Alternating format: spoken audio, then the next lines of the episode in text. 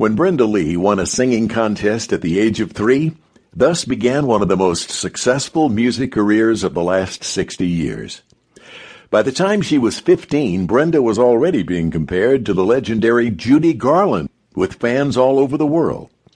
Best known, I suppose, for her 1960 smash I'm Sorry, Brenda was responsible for charting 37 songs in the 60s, both pop and country. Uh, songs like I Want to Be Wanted, uh, That's All You Gotta Do, Fool Number One in 1961. There was Emotions. And how could we ever forget Dum Dum and Break It To Me Gently? There was Losing You in 63. Uh, a great song, a ballad titled As Usual, All Alone Am I. There was Rockin' Around the Christmas Tree, Still a standard at Christmas time. And let's not forget Johnny One Time. And we very quietly, very quietly get into this one. Pardon us for a second, Brenda. Uh huh, honey.